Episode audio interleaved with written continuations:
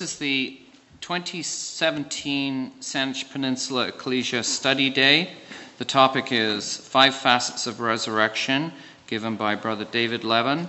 This is Class 1, titled The Resurrection of Jesus the Christ as an his- Historical Event.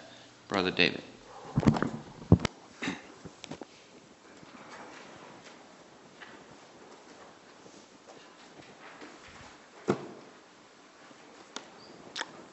Bible heroes. That's where we're going to start. So before we go too far, by the way, my laryngitis is a lot better than it's been the last two weeks. In fact, it's perfectly, my voice is fine. If you can't hear me, it's probably your hearing. Uh, so do like Duncan is doing right now with a writing implement in one hand and some substrate in the other. I'd like you to write down some of your favorite Bible heroes. These can be well known people or people just played a relatively minor role but important. A hero meaning a hero in this definition is somebody who showed up at the right time, did what had to be done, stepped up, took action, knew what had to be done, took courage, or whatever. But that's a hero. See what has to be done, and regardless of the odds, they went out and did. So write down a few nominees for your Bible heroes. Just two, three, four, twelve doesn't make any difference. Uh, a few names. oh, I don't need any. You ask a question, you're going to tell me who you have. I'm not ready for that. Oh, sorry. Yeah.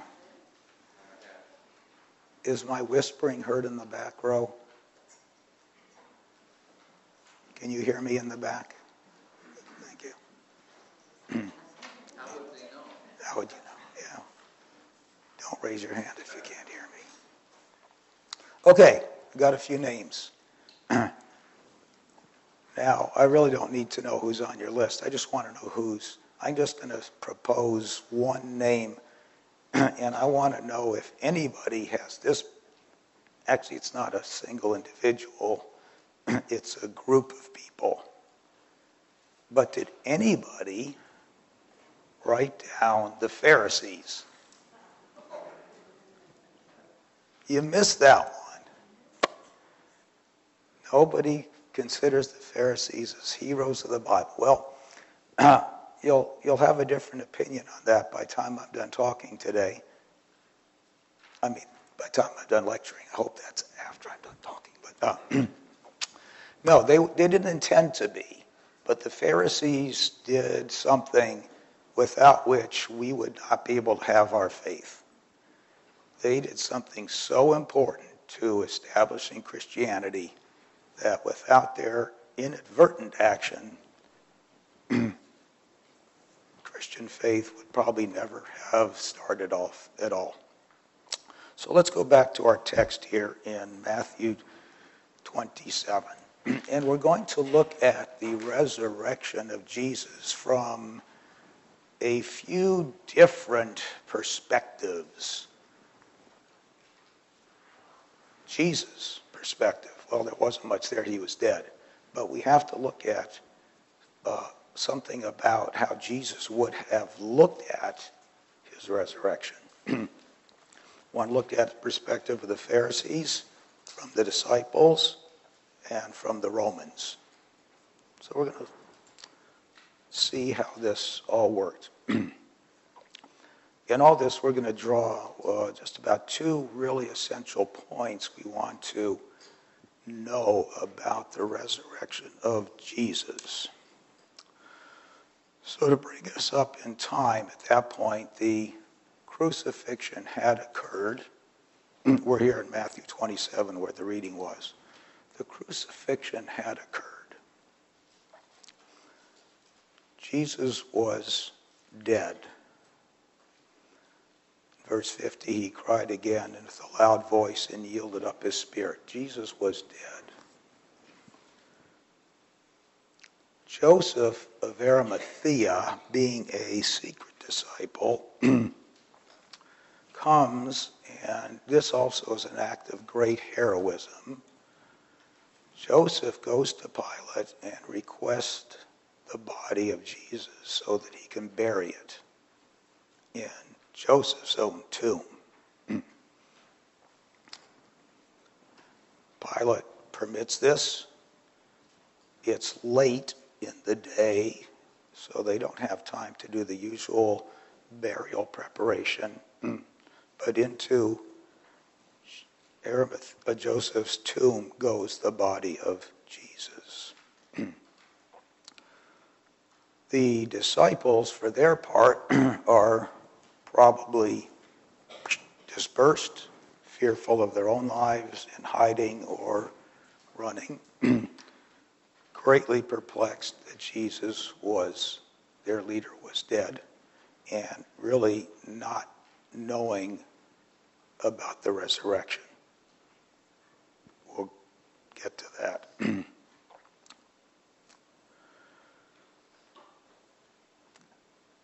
the next day, come down to verse 62 in the reading we just had. This is what we want to focus on. What was it the Pharisees do here? it says, after the day of preparation, the chief priests and Pharisees, and this was really mostly the, uh, we'll find out in a minute. This was the Pharisees doing. The chief priests were in on it, but this the Pharisees had uh, orchestrated this. They go to Pilate also. Remember, Joseph had gone the day before. Now, the Pharisees come to Pilate. A very different mission, very different story. And they say to Pilate something absolutely remarkable. Absolutely remarkable. they say, We remember that this impostor or deceiver, the different translations there, said that he was going to be raised on the third day. So, just to make sure that does not happen, we want to post a guard of soldiers at the site of the tomb, and we want to seal the tomb to make sure that the disciples don't come, open the tomb when nobody's looking, take out the body, take it away, and then say, oh, look, he's been resurrected. so we want to make sure that that doesn't happen. That will be an even worse deception than the first, which was Jesus proclaiming to be the Messiah. So, in order to make sure that does not happen, we propose this guard the soldiers, seal the tomb, stay there until the past after the three days, and by then, the whole thing will have be done with. No resurrection, the disciples will be scattered, this, this whole Jesus the Messiah thing will be done. So that was the Pharisees' solution. well, they made obviously some, uh, I'll just say, probably the biggest tactical blunder in the history uh, of what they did here. First of all, the disciples weren't going to come and steal the body because they had no idea there was even going to be a resurrection. This was still hidden from them. So just look at a couple texts on this. They're both in Luke. Go to Luke 9:44.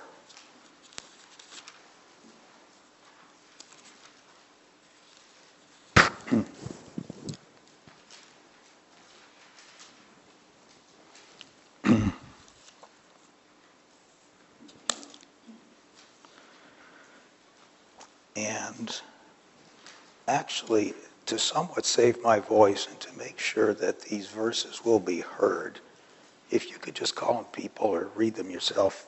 Luke 49, 44, 945. Okay. Let these words sink down into your ears, for the Son of Man is about to be delivered into the hands of men. But they did not understand this saying, and it was hidden from them, so that they did not perceive it, and they were afraid to ask him about this saying. Okay, and in 18, verse 31 to 34. Luke 18, verse 31 to 34.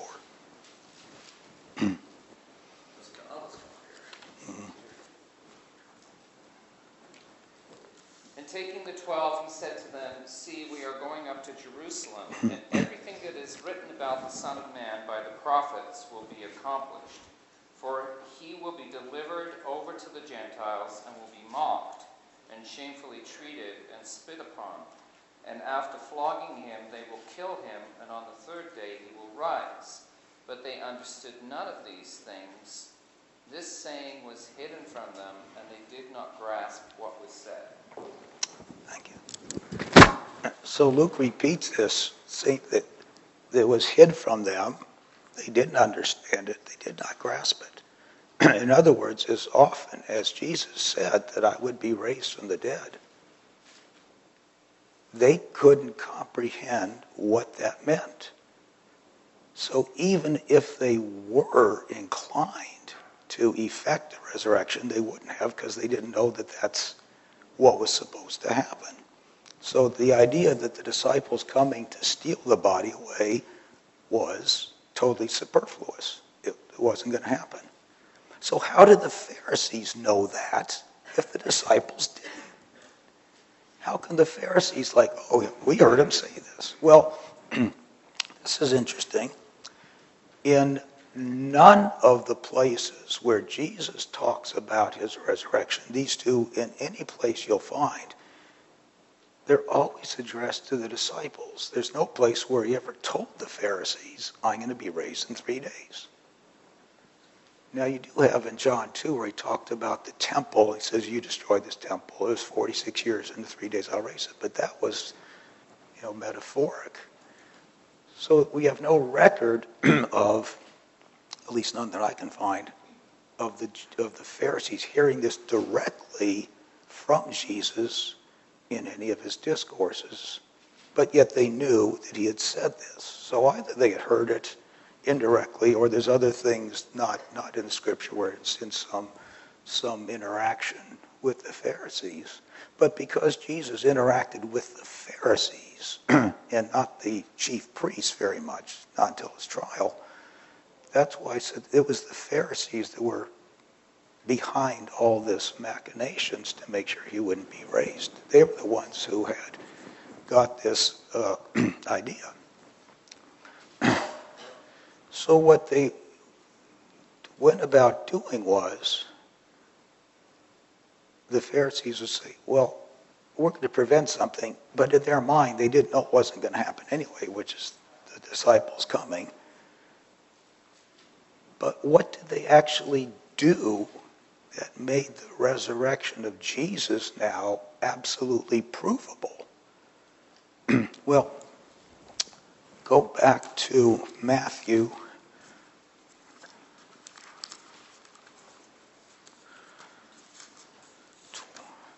little earlier. Uh, excuse me, Matthew 28. and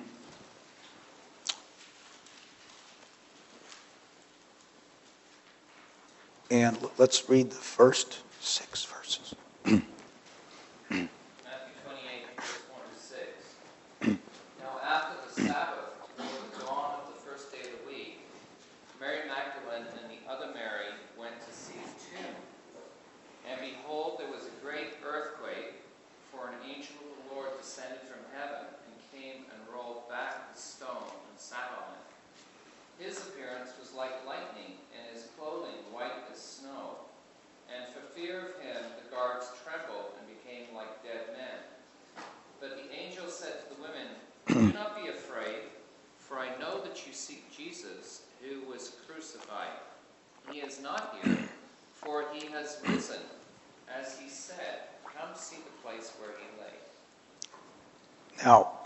Need to understand the time sequence here.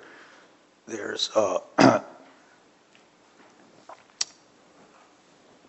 there's two, two, it's not obvious as you read this, but there's an ellipsis in here where there's a section of something that happened earlier. Because it talks about the guards in verse 4 trembling and becoming like dead men at the sight of the angels. And in verse 5, the angel speaking to the women. So the question is where were the guards still there when the women came? I mean, it sounds like night had come, the guards showed up, the resurrection happened, the guards were there, the women showed up. But actually, there's a, a parent, I, I said ellipsis there's a parenthetical section here. So if you put a parenthesis at the start of verse 3 and the close parenthesis at the end of verse 4, in other words, verse 3 and 4 had already happened when the women showed up. The guards were gone. We'll, we'll, we'll see that in a moment. okay? It is had. And behold, there had been, there was a great earthquake, an angel came. Excuse me, the parenthesis start before verse 2. It's, it's 2 through 4 is a parenthesis saying what had happened overnight because chapter 28 starts with after the Sabbath, toward the dawn of the first week, Mary and Magdalene, the other Mary, went to see the sepulchre. The earthquake already had happened. That's why I'm saying that 2, 3, and 4 tells, is a parenthesis that tells what had already happened. So the action continues from verse 1 to verse 5 when the angels talk to the women. So when you read verse 2, 3, and 4, that's telling you what happened during the night before the women came. So the, when the resurrection actually happened, the physical, I mean the physical moment of the tomb opening, the angel Jesus coming out, who was there to see it? Who were the only people on earth that saw the grave open were the guards. Now, whether you think these are Roman guards or the Jewish chapel guard is uh, immaterial. I know there's arguments both ways. Uh, but the point was the immediate witnesses to the act of resurrection were people who had no interest in having a resurrection. In other words, these are reliable witnesses. if they weren't there, take the contrapositive, supposing that there was nobody there. If there were no guards there and the angels, uh, uh, and there's a resurrection, the women come in the morning. They see the tomb open. They say, My goodness, he's been resurrected. They start spreading this rumor. Now the Pharisees could say, Well, you're just saying that. How do we know? Nobody saw it. But because they had put the guard, it was their witnesses who were actually there, and the only people who could say there was, yeah, this light in, in in the manifestation of God, and the tomb opens, and Jesus goes. These are guard. These are uh, Roman or Jewish guards who don't want the resurrection to happen or don't even know anything about it. So therefore, we have an extremely reliable authority that that actually happened. If there was nobody there, you couldn't prove because nobody could see it. If there was just disciples or women there, then again, you s- well, they, they want this to happen. They're not reliable witnesses, so you have just the kind of witnesses you want. In other words, think sometimes of a, uh, this is, uh, not the greatest, but, but it's good enough. Okay. you watch a sporting event, and there's two teams or two players, and there's a close call. And of course, the people who want the call to go their way, what do they do? Oh, it was in, the ball was in. You know, they're all making the signs, they're jumping up and down. He made it, he made it. He scored the touchdown. And the, on the other sidelines, everybody's going, oh, no, no, no, no, no. He was out, you know. And they're just seeing what they want to see. These are not reliable witnesses. They're saying, we want this to be that way, so we're going to call it that way. So these, these, in other words, so these guards are not people who are going to want to say, yeah, we want a resurrection. They were trying to prevent that from happening. so it's like the other team saying, yeah, you're right. Yeah, he did score the touchdown, so okay. so therefore, we can find out that Pharisees, by trying to prevent the resurrection, actually, as I said, heroes. They took the important step to make sure that we can believe there's a resurrection by providing the right, not just witnesses, but the right kind of witnesses. And also sealing the grave, just to make sure. Well, how did that get unsealed? Who would have done that if the guards were watching? So you can't have disciples showing up because there was guards, and they wouldn't have showed up anyway. And you have a, a witness. So you come down to verse 11, and you find out how the report of the resurrection started. And it wasn't the, the women or the disciples, it was who? Read uh, 11 to 14. Instead of 15. You want me to read 11 to 15? 28, 11 through 15. Yeah. Act 28, verse 11 to 15. While they were going, behold, some of the guard went into the city and told the chief priests all that had taken place. And when they had assembled with the elders and taken counsel, they gave a sufficient sum of money to the soldiers and said, Tell people his disciples came by night and stole him away while we were asleep. And if this comes to the governor's ears, we will satisfy him and keep you out of trouble. So they took the money and did as they were directed, and this story has been spread among the Jews to this day. Again, here's a, a parenthetical part that Matthew's inserting of what was happened. So while the the women were now to go tell the disciples, some of the guards had already gone back to the Pharisees and said, Guess what happened? There really was a resurrection. You tried to prevent this, and we, we saw it. We were witnesses. What else could we conclude? You see that kind of bright light, and Jesus and the Pharisees, of course, said, okay, now what do we do? You'd think, you would hope they would believe. Well, they weren't ready for that yet, but so they try to bribe them and say, Tell people his disciples came by night and stole him away while we were asleep. Well, you can see the holes in that one.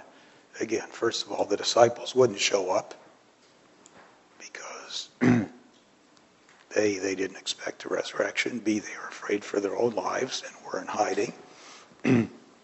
if the soldiers were asleep, they wouldn't possibly have known who came. If they were sleeping, they wouldn't have been sleeping anyway because they were there to guard the soldiers. So this whole thing makes no sense. So it's just paid off with bribery. so this is how,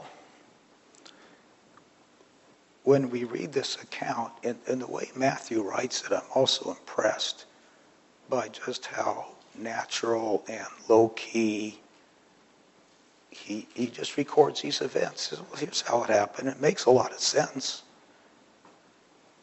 He, doesn't he doesn't say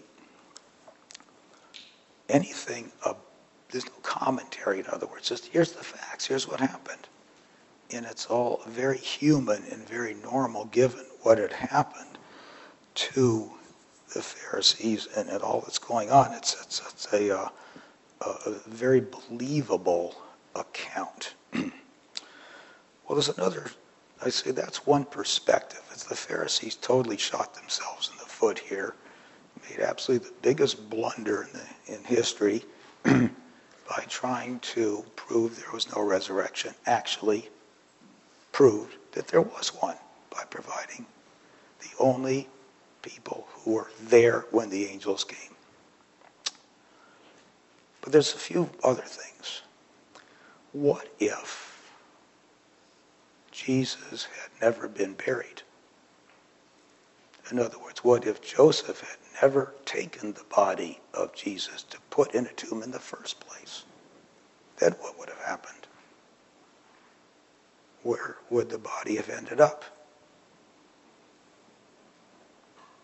Well, the usual, and Gehenna, the usual repository for disposed criminal bodies was to be burned to nothingness. Now, how do you prove a resurrection under those circumstances? If somebody totally disappears and there's no body and there's no tomb, you can't show that something was open. So this makes it a lot harder. Now you could say, well, here he is again. In other words, he could be resurrected, but how do you prove that he had been buried and come alive again? Well, now you have to say that, well, this guy here that we're claiming to be Jesus really is. And everybody else, oh, no, he just looks like him. He's, you know, an actor, and they got him dressed up. And, you know, that's the day before DNA testing. So you couldn't really prove without the body being, in other words, what's that phrase? Uh, they use you use for about. Yeah. Oh no, it's not true. When you're shipping something and you have to be accountable. Chain of custody. Yeah. Chain of custody means we have to account at every moment for the body from the time it was taken down. The cross, taken to a known grave. The grave was sealed. There was a, a guard of people watching it. Then the tomb was empty. So now you know that this is this, you know, the same person that went in. He's out and he's alive again. You have every, on the human side, everything that someone would need to know to believe that this really did happen. This really happened had there been no tomb. So Joseph of Arimathea is absolutely instrumental also in this. the disciples were, say, not part of the picture at all, which had to be the way it was because they would have been the only ones who would have had a vested interest in this. But again, their minds were closed by God to this whole thing. One last perspective. I mentioned earlier, what was the perspective of Jesus about his own resurrection? Now you say, well, there was no perspective because he was dead. But Jesus knew that all this had to happen. In other words, he knew he'd be resurrected, but being resurrected and being proven to be resurrected are two different things. So, what did Jesus do to ensure that his body would be buried and not thrown to Gehenna? What did Jesus do to make sure that the Pharisees would be there? In other words, all this had to be set up. You say, well, God works in different ways. But for the only time in Jesus' life I say life because he was dead, but whenever Jesus interacted with his enemies, he was always in charge. He never lost an argument. He knew the scriptures better. He knew the purpose of God. Jesus was always in control with the disciples, with the crowds, with the seas, roaring seas. Jesus was in control. But with his respect to his own resurrection, he was, had no control. He was dead. But he had to make sure that all this would still happen this way. So when you go back to those places where Jesus talked about his own resurrection, the disciples didn't get it, but the people who didn't believe it did get it. The prophecy of your resurrection is not necessary to prove your resurrection. It's not like, say, you have a tomb, you have a guarded tomb, you have a sealed tomb. That's all necessary to prove a resurrection. But prophesying wasn't. But it had that odd way of coming back to the ears of the Pharisees and not to the disciples. So the Pharisees would take this step to ensure that people could actually believe it because the wrong people saw it and had no choice but to accede to the fact that happened. I think there's another story with Joseph Arimathea too, but uh, story for another day of how he knew what to do.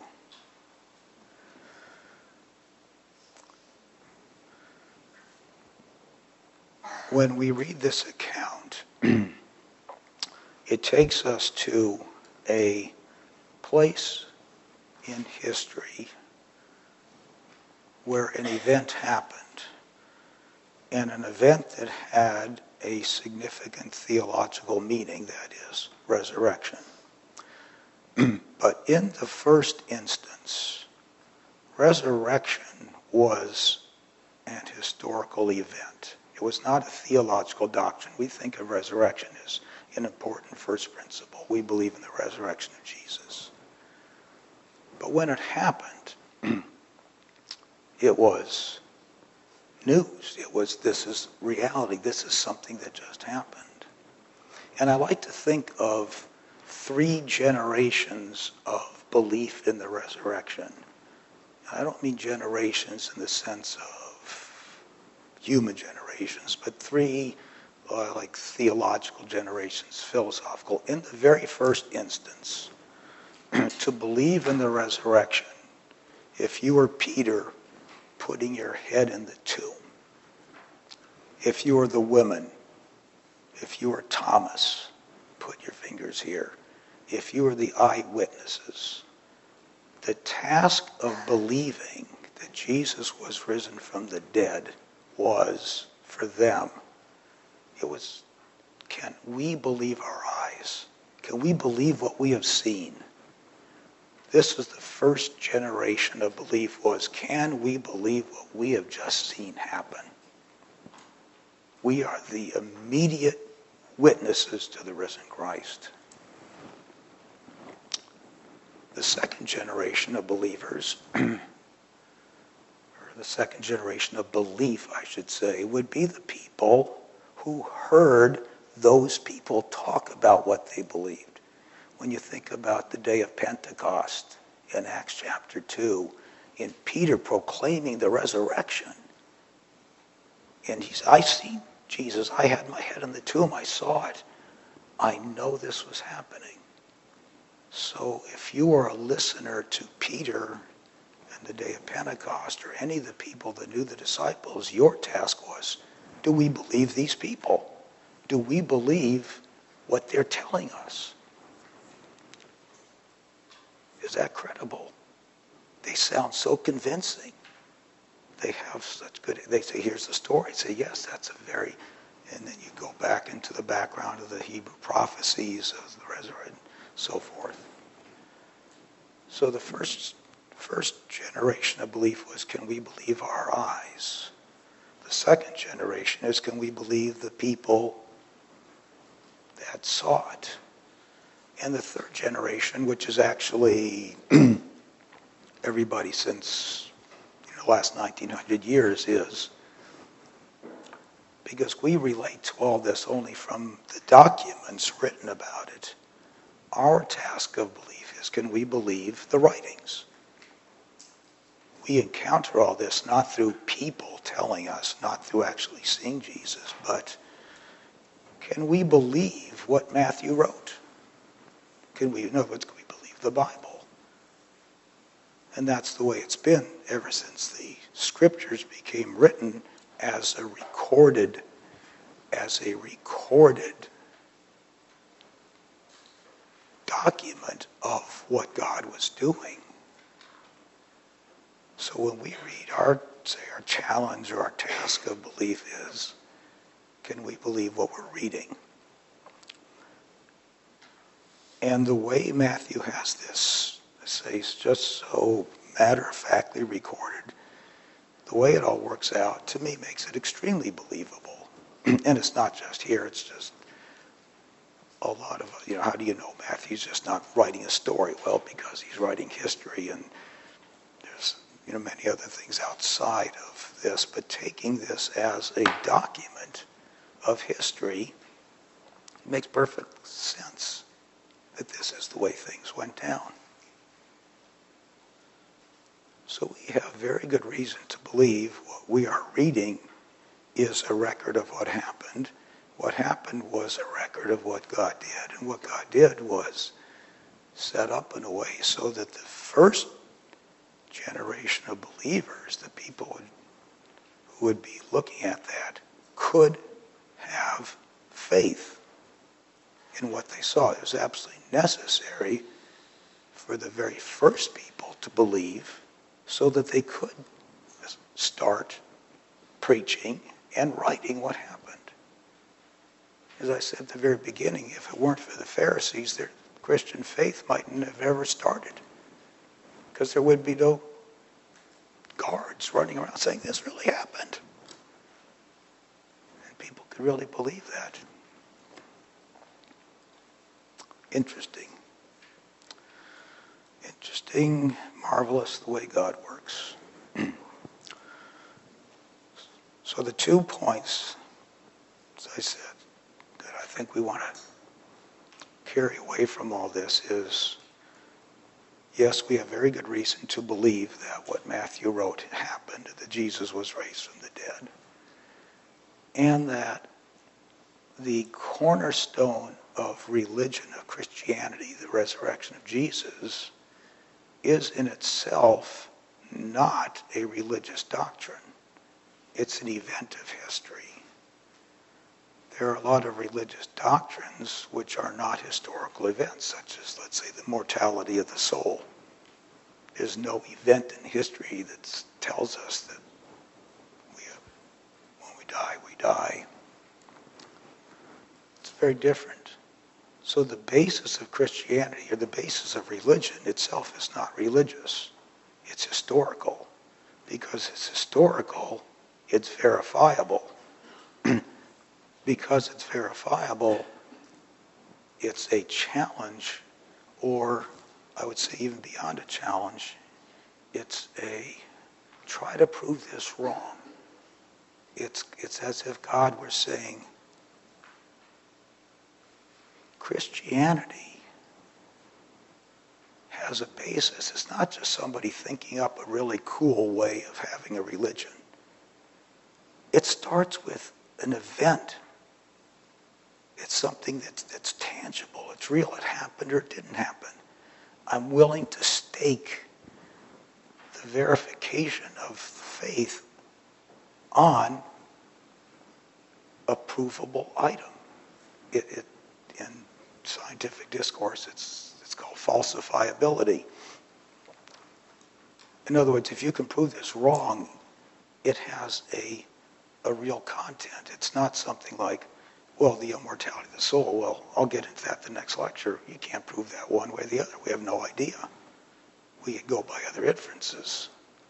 It's not tangible. It's not this. But if I say we're staking religion on an event, and the event is set up in a way that there's reliable witnesses and all the facts about it point to it happening, then that gives that the theological